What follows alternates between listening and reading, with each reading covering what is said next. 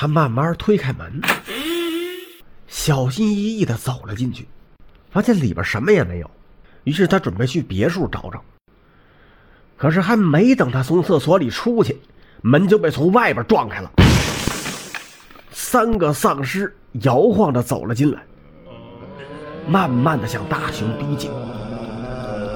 大熊也顾不得害怕，从兜里掏出那支手枪，瞄准了其中一个，但是扣住扳机的手又按不下去。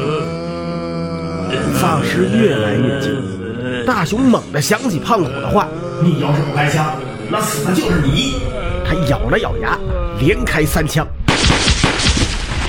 每一枪都准确的打爆一个丧尸的头。丧尸倒了下去，大熊的心砰砰的跳着。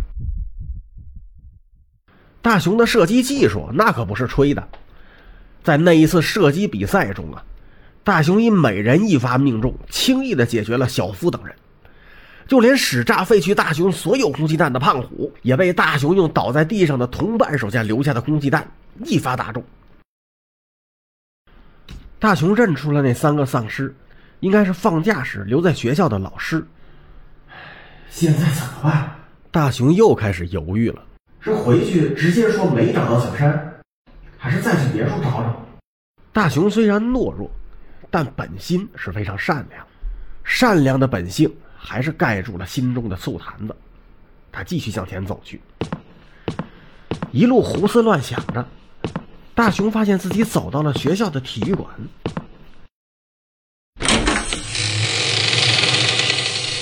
一推开大门，大熊吃了一惊，只见体育馆里一片狼藉，满地都是尸体。他仔细观察后发现，有很多应该是学生。他们应该是放假之后来学校体育馆打球的。大熊正在观察地上的尸体，猛地感觉一阵阴风扑面而来，他本能的向后躲闪，感觉到一个很大的东西擦身而过，但什么都没看见。大熊疑惑不解，但是不敢乱动。这时候突然有人喊了一声：“小心后！”大熊觉得这个声音很耳熟，但他没时间想这是谁的声音了。他猛地回头，看到了一个东西，那东西有点像蜥蜴，但是体型非常巨大，足有两米多长，嘴巴还在滴着血。看来这些人是被这个怪物咬死的。还没等大熊看得更清楚，那怪物就朝他冲了过来。大熊闪身躲开，从兜里掏出了枪，瞄准了那怪物。他刚要开枪，那怪物。竟然原地消失了。就在大熊愣住的时候，那个声音又喊道：“左边，他在左边！”大熊迅速朝左边开了一枪，击中了怪物，但是子弹从怪物的身上弹了出去，发出的声音像是子弹打在了盔甲上。原来这怪物的皮极厚，子弹是打不进去的。可这一下激怒了那个怪物，他疯狂地朝大熊冲了过来。大熊又开了几枪，打得很准，没有一枪打空，但每颗子弹都弹了出去。当怪物再一次冲过来的时候，大熊突然想到，他的弱点可能就是他的眼睛，于是举枪瞄准了他的左眼，扣下了扳机。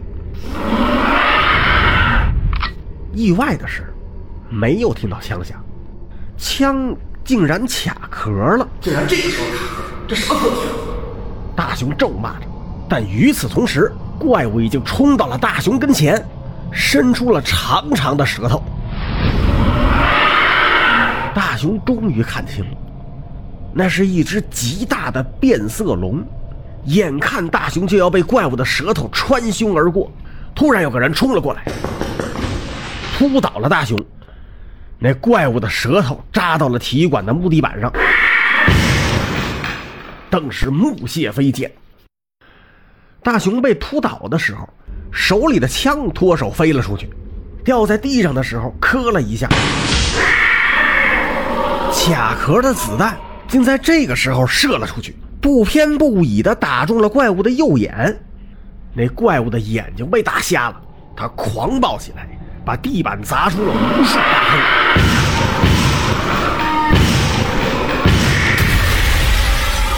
最后撞碎了体育馆的窗户，跳了出去。